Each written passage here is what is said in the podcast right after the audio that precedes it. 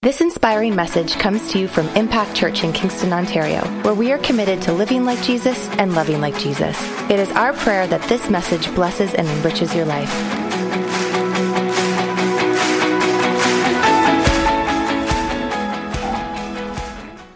All right. Well, I want to talk to you today about um, a very special subject to me, and it's this idea of leaving legacy. Uh, when we go through life, there's many things we can leave behind, but there's nothing that is as important as leaving legacy behind. Our tagline on our logo actually says, Make your mark and leave a legacy. And I believe that that's one of the most important things that we can have in our hearts and our minds as we go through life, regardless of who we are, regardless of what influence that we feel we have. There's something very special about leaving legacy behind. When we think of people that have left a legacy in society, we often think of political figures like Abraham Lincoln, or we think of biblical characters like Abraham or Paul, or, or maybe uh, more current spiritual heroes like Smith Wigglesworth, the big revivalist, or even Billy Graham that just passed on into eternity. Um, and they have each made an impact in our world and left a legacy that people still talk about, in some cases, thousands of years later. Um, but the Bible is also full of examples of people that have left a legacy in the world in a way that the world would have never expected or seen. People that have left a legacy not through political power or the abundance of money or possessions, but they left a different kind of legacy. I think of the widow uh, with only two copper coins. Uh, that when Jesus stood in the temple and he watched all these rich people come by with their riches and with their, their generosity on display, he noticed that widow and she gave two small copper coins, but she gave everything she had. She left a legacy that we still talk about today a legacy of generosity, a legacy of giving God everything. I think of the woman in Mark chapter 14 that came, and when Jesus was, this is right before the Passover, right before he is to give his life, this woman recognized what he was about to do, and she came in and she had this expensive jar of perfume, and she broke it over his feet, and she anointed his feet for burial. And Jesus said, Whenever the gospel is preached, what this woman has done for me will always be remembered. And here we are 2,000 years later, and we're still talking about her example and her legacy of giving her whole heart to God, giving God her future, and giving extravagant love. There's something about re- leaving a legacy that is so important. And I believe that today, this room is full of people that don't just have the ability, but the responsibility to leave a legacy. We each have a legacy to leave, something that we can pass on to the next generations. And I, I believe on Mother's Day, this applies so very well to mothers. this, is, this is the pinnacle of what a mother will do. But I think it also applies to, to parents, to anybody, um, both natural parents and spiritual parents. What I've learned is that it doesn't matter who you are because God has called you to leave a legacy one thing that's become so real to me is that you can have a mothering or fathering heart and spirit and love for people no matter your age, no matter your gender, no matter your status. You have something to give. God doesn't look at your background, your skill, or even your financial status. He doesn't look at your personality or your beauty or your natural circumstances. 1 Samuel 16 7 says it beautifully like this For the Lord does not see what man sees. For man looks at outward appearance, but God looks at the heart. God looks for a heart that is surrendered to Him and willing to live for Him and pass on whatever lessons that He has taught you. It's as simple as that. When you embrace who God has made you to be, when you surrender not just part of yourself, but when you surrender your whole heart to Him, He looks at your heart and He looks at a person who can leave a legacy. In Western society, we've learned to compartmentalize our lives, where you know we have one life at work or at school, we have a separate kind of life at home, and then we have our family life, and we have our, our life with our friends. And then we have that, that spiritual life uh, that we, you know, tap into sometimes where we focus on the spiritual things. But can I say this morning that God never intended us to live that way? God wants to be part of every part of your life. God wants to be part of every different compartment of your life. He wants to be involved in your work. He wants to be involved in your marriage. He wants to be involved in your family, in your school, in the place of influence that you are with. Because when we allow Him to become the center of everything that we are and everything that we do, what we are doing is we're actually leaving a legacy of what it's like to love Jesus and you don't need precision. You don't need a place in the world to do that. You just need a surrendered heart. I want to show you a picture of some really dear. Here I go. I thought I was going to make it once without crying. Ah, okay, um, some really dear people in my life. On this side, that's my grandfather uh, preaching the word. I have such a rich legacy, and I'm so thankful my grandfather was my hero. And I know Moses said he was the meekest man on the face of the earth, but I would argue and say that my grandpa was. He was in Swedish, it's farfar, and he was just the most amazing man I've ever met. And then I guess you can guess what, uh, what decade that was from. but that's um, that little squirt up there, that's me. My mom's holding me, and that's my dad and my sister out in the jungle in Tanzania. And my grandfather passed on a legacy to my dad where he said, if you can do one thing well, is to live a surrendered life and to serve Jesus in everything. And so my parents took up the call and they went out and they, they spent years on the mission field in Tanzania. My dad was a pastor, my mom was a midwife. And uh, eventually, my dad actually reschooled and became a doctor. He felt like God called him into that field. Um, and uh, I can say this I don't take for granted the legacy I have because there is something so precious about having learned what it's like to give everything for Jesus. And when my parents were called out to the mission field, that was before FaceTime. Okay? It was before phone lines. It was a complete sacrifice. You went out to the jungle and you stayed there for years. And so when God started calling me into missions, I was 13 years old when I went to my first international missions trip, and my parents said, If God called you, you've got to go. And then when I started traveling the world, literally, and at the age of 16, I pretty much had moved out, and then a few years later, I ended up making the jump and moving across the ocean and coming here. And I still remember my parents saying, Sandra, if God tells you to do something, you have to do it. You have to surrender your whole heart to His call. We would never be happy with you staying here if God called you to go.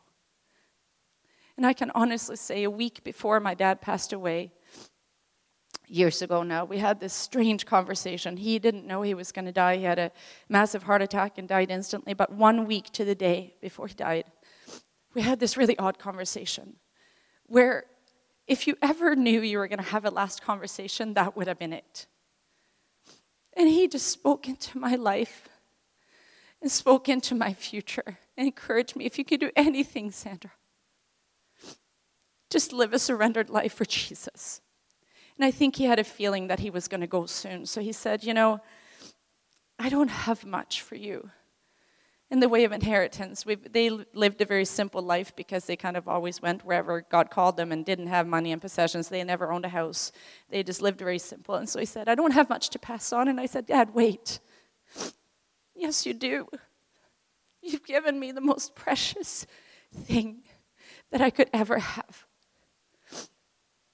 And it's seeing a sacrificial life where you live for others and you do exactly what God calls you to do, even if it doesn't make sense to anybody else. And he got to say some really special things to me that day, but I got to tell him that you have given me the best inheritance ever the legacy of loving Jesus well.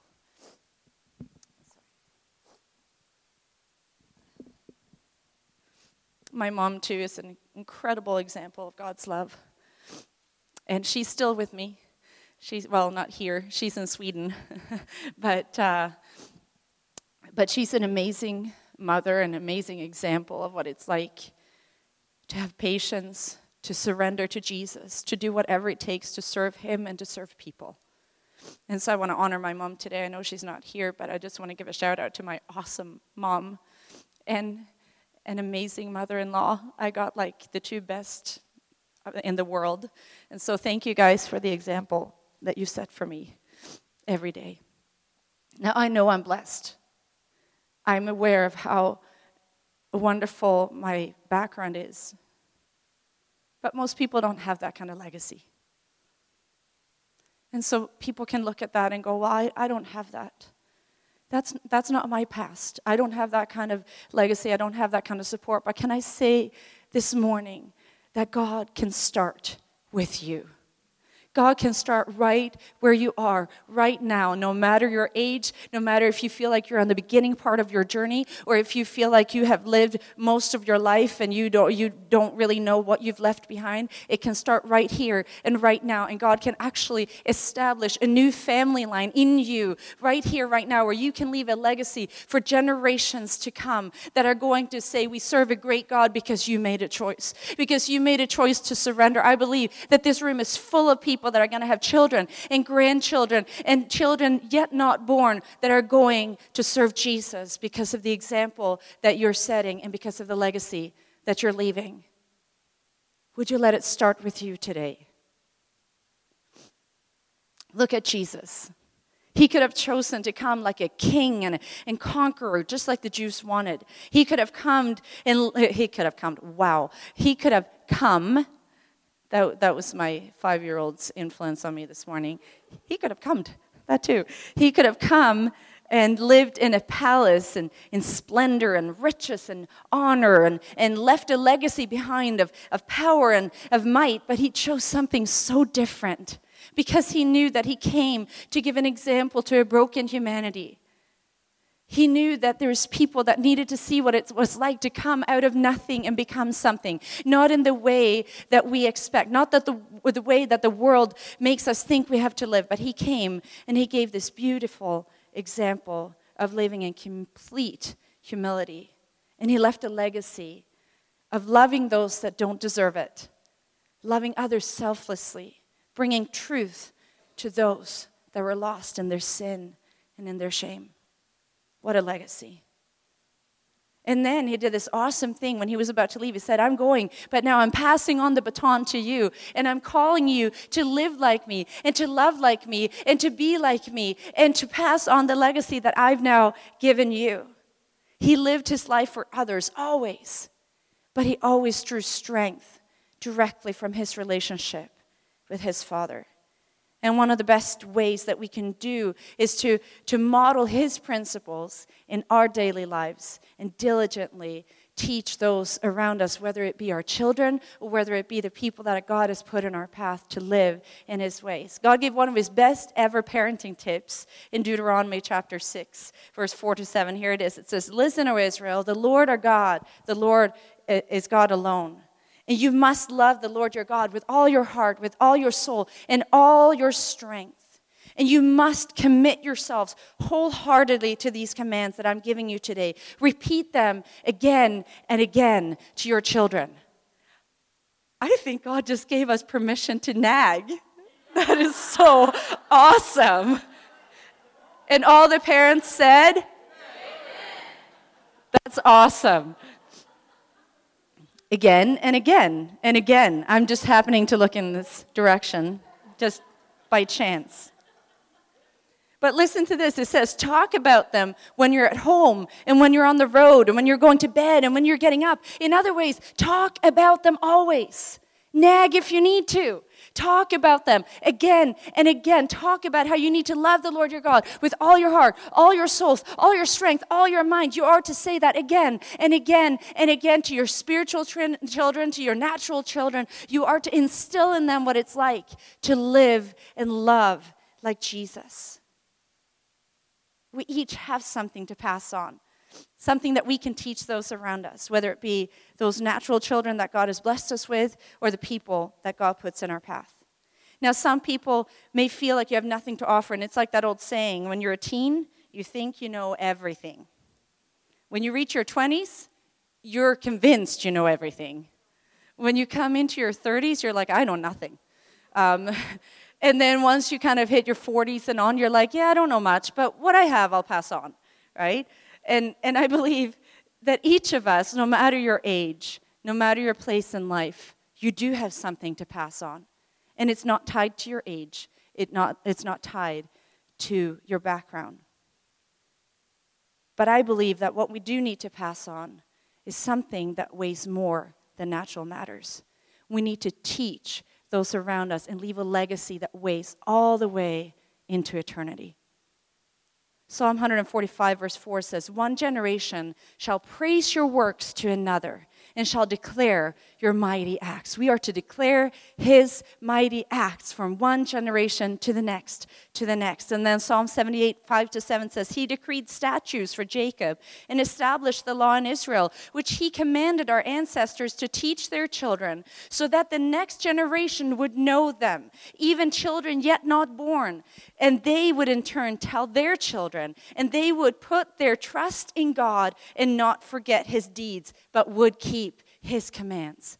See how brilliant this is. God says, Teach them to your children, that will teach them to their children, that will teach them to the coming generation, and they will see how great our God is, and they will put their trust in Him. Can I tell you this morning, you can leave a legacy that weighs all the way into eternity. You can leave a legacy that lives on and on and on and on. And it has nothing to do with what job you have or what income you have or where you come from or your family background. It has everything to do with you surrendering your heart completely to Jesus and saying, I don't have much, I don't know much, but what I have, I'm going to pass on. And I'm going to teach it to the next generation that will rise up and trust the Lord. And they will teach it to the next generation that will rise up and they will trust the Lord and they will teach it to the generations to come. I want to take a look at someone in the Bible today that had a very different background. I want to talk to you today just briefly about the story of Esther. Um,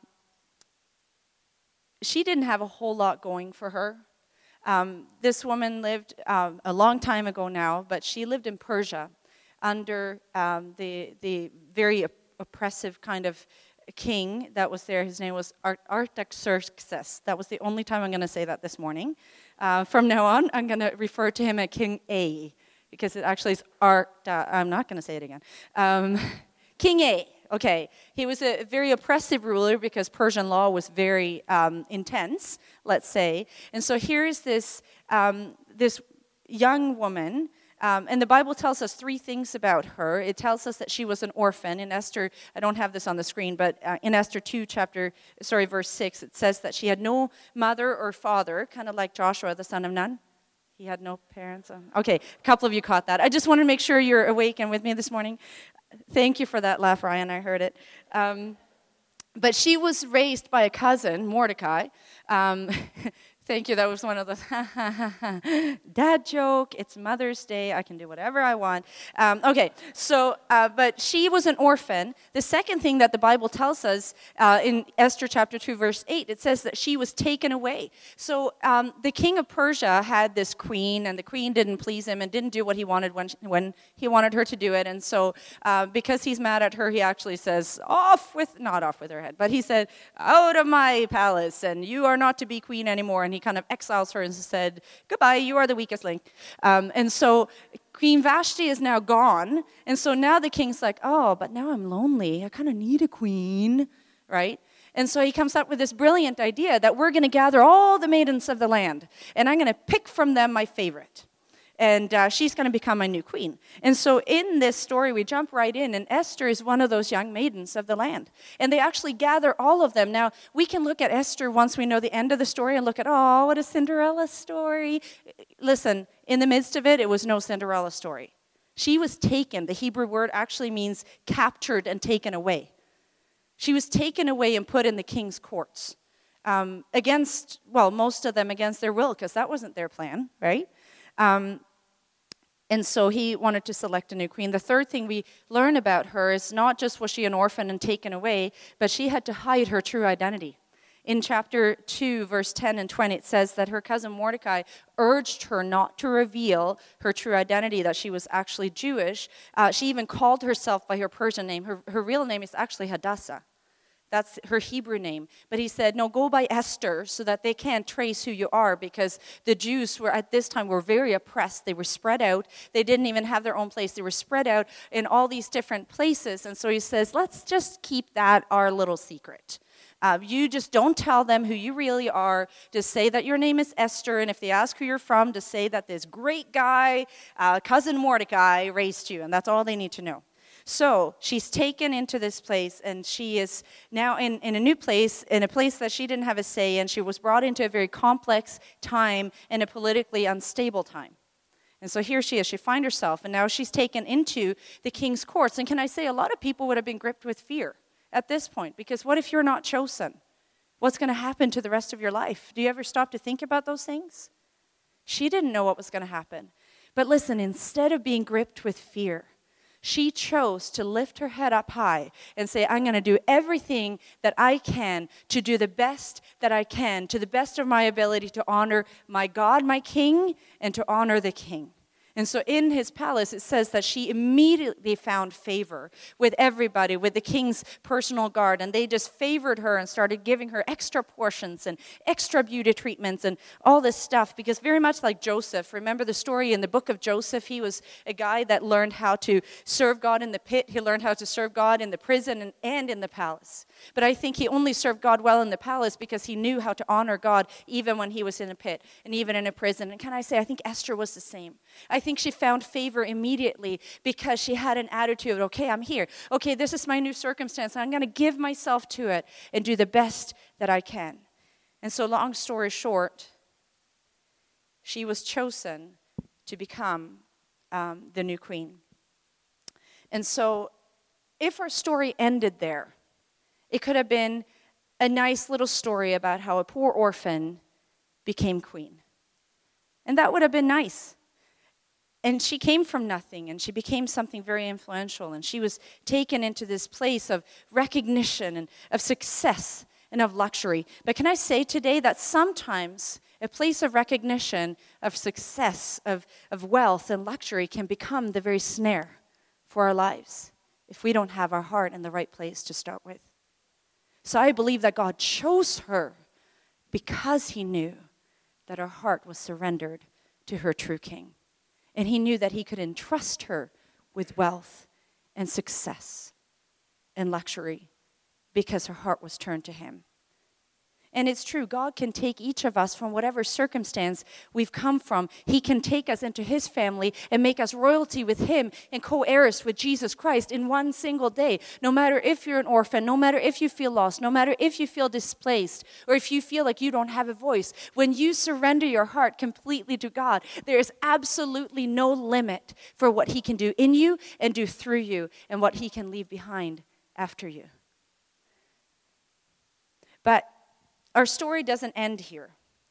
The king had a second-hand man named Haman, and he had some pride issues, shall we say. I don't have time to go into all the details, uh, but he wanted everybody to bow to him and to treat him like royalty because he was the second in command. And so everybody did in the kingdom except one guy. Can you guess who it was? Good old cousin Mordecai he would not bow to Haman, and it drove him nuts. If you've seen the, the VeggieTales version of it, it's extremely hilarious. You do need to see it if you haven't seen it. But he's like, bow to me, and this little pea is like, I am not bowing. Um, but anyhow, uh, anyhow, I'm moving right along from the VeggieTales version because there's much more seriousness to this than VeggieTales. Um, but uh, long story short, Mordecai knew that he was only to bow to one king. And so he would not bow, at the risk of his own life, he would not bow to Haman. So Haman sets out a plot to kill not just Mordecai because he's driving him insane. But he says, He's driving me so insane that I'm going to find all the Jews, all the people that call on that God that says that you can't bow to me, and I'm going to destroy them all. So he actually goes to the king, and this is what he says in Esther 3 8. He says, There's a certain people scattered and dispersed among the people in all the provinces of your kingdom. And their laws are different from all the other people's, and they don't keep the king's laws. Therefore, it is not fitting for the king to let them remain.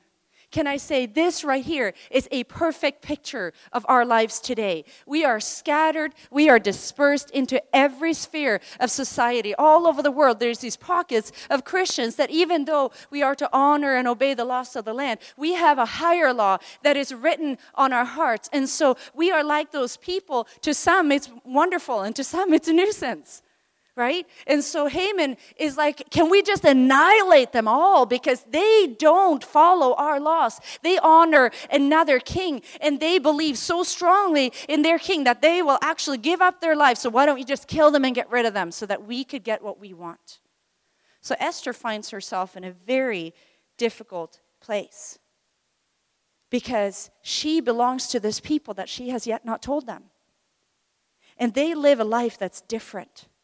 They live a life that is different than the world around them. And that's exactly what we need to do today. Romans 12, verse 2 says, Do not conform to the pattern of this world but be transformed by the renewing of your mind. And then you will be able to test and approve what God's will is his good, pleasing, and perfect will. Can I say we all need to be Esther's today? We all need to be people that if we truly want to know the will of God, his good will for you, his perfect will for you, his pleasing will for you, then we need to not conform to the pattern of this world, but actually be renewed. Just like the people, the Jews that were spread across, they lived according to a higher law. This morning, God is calling us to live by a higher law, to live by the law that He writes on our heart. And that's the legacy that we get to leave behind.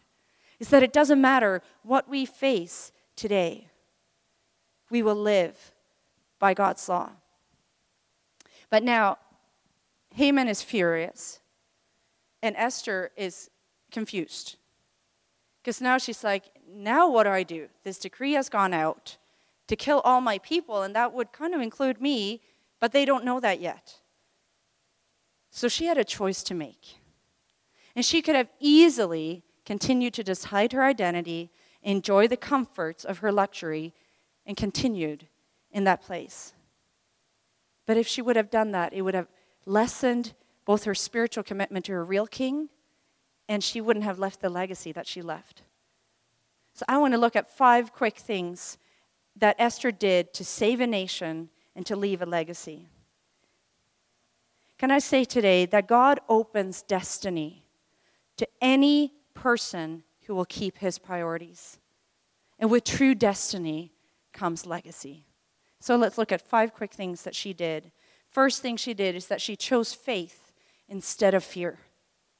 Because of this, Esther actually saved not just her own skin, not just her own life and her cousin Mordecai's life, but she actually saved an entire nation, an entire people group. Esther 14 4, there's this Mordecai that says to her, For if you remain completely silent at this time, relief and deliverance will arise for the Jews from another place but you and your father's house will perish. In other words, Mordecai is saying to her that even if you choose not to obey God in this time, God will raise up a deliverer. God will choose someone else. And Esther says, I don't want him to choose someone else. I want to do what God has chosen me to do. Can I say this morning, every one of us is faced with a choice today. We can either sit back and let someone else do it, let someone else take up the baton, let someone else leave that legacy, let someone else make that hard choice, let someone else speak truth, let someone else expend, extend themselves in love and we can sit back because God will raise up a deliverer. God will raise up a people that will serve Him, that surrender to Him. But can I encourage you this morning? It can be you. And it's as simple as right here and right now committing yourself to choose faith and not fear. We have that choice to make usually every single day. And God will raise somebody up. But I don't want him to pass by to say, Well, Sandra, I didn't want to this time. I want to say, like Isaiah, here I am, send me, choose me, pick me, pick me, pick me. Can you imagine if every single person, even just that calls Impact Home, would say, God, pick me. I will stand for truth. I will love your people. I will reach out to those who are lost. I will do like Jesus and I will live not for myself, but for those around me. I will go to the people that are not so refined yet and I will pour out your love to them. I will give of myself. I will give of my time. I will give of my finances. I will give of my commitment. I will give of my talent. Can you imagine? What the city would look like. There's people scattered all over this city. There's people all over this city that call Jesus their Lord and Savior. It's time for the church of Jesus Christ all over this city to rise up and to say yes to the call of God to leave a legacy that actually matters all the way into eternity this city will be transformed. And once this city is transformed, then people are going to see it and go, What in the world did you do in that city?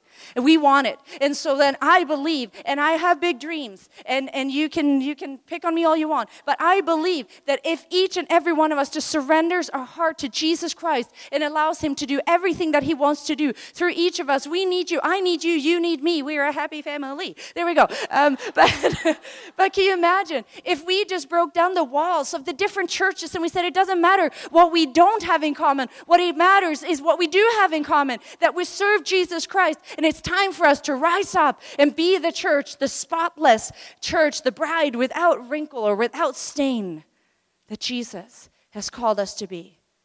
Just very much like the Jews, they were so oppressed because they lived by a higher law. It's exactly where we're at today. Dare to choose faith instead of fear every single day. Esther had a chance to be part of the answer.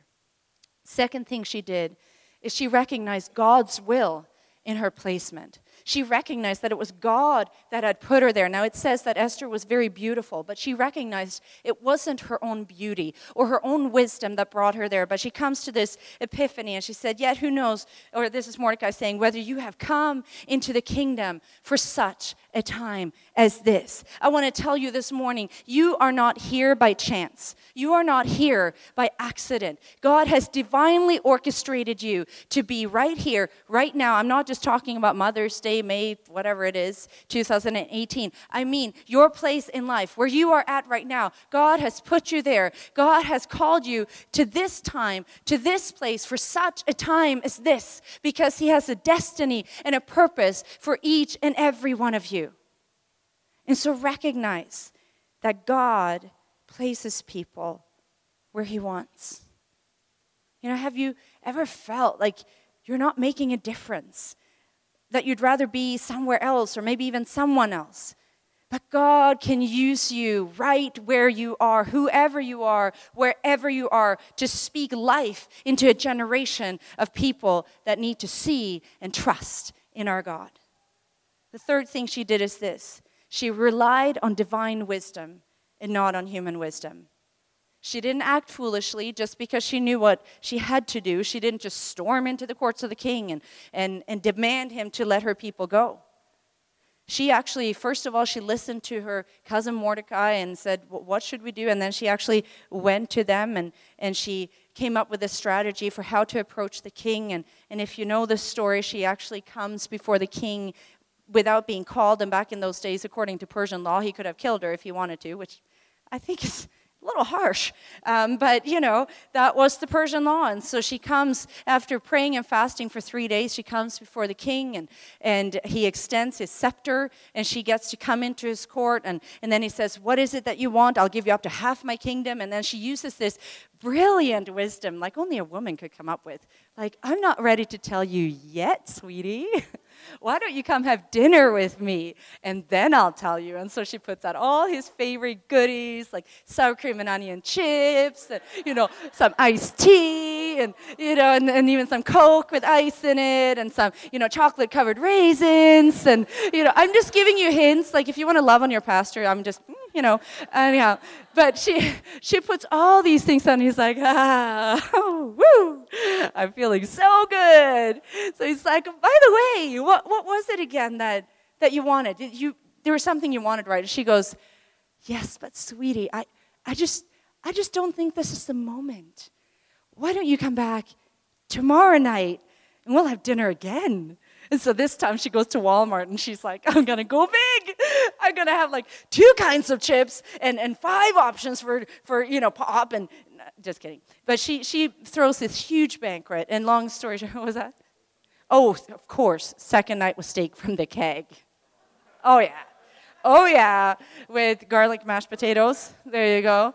I'm just like I I'm just picking random things this morning, just you know, whatever yeah, and then and then some sticky cake for dessert. Um, where was I? Okay, so I was on sticky cake. That's where I was. And what did this have to do with Esther? Um, no, so anyhow, long story short, if you read through the story, she eventually presents her request, and we're going to look at that in just a minute. But can I say, um, for us today, we're in that same predicament. Sometimes just because we know what God has called us to do, we can't just run out and do it on our own. We can't just use human wisdom. James 1 5 says, If any of you lacks wisdom, who would that be? I know I do. Oh, wow, eight people lack wisdom. The rest of you are super smart. I'm going to buy your book after the service. Awesome. Okay, if any of you lack wisdom, you should ask God. Not you can, but you should. Ask God because He gives generously to all without finding fault, and it will be given to you.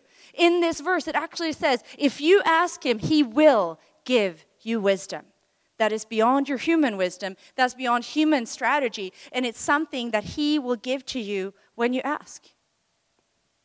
Esther not only listened to the advice of her cousin Mordecai, she also sought the advice of the king's servant before she ever met the king the first time. But ultimately, when she came before that throne, she knew that it was a God thing. She knew the timing. She had taken three days to fast and to pray.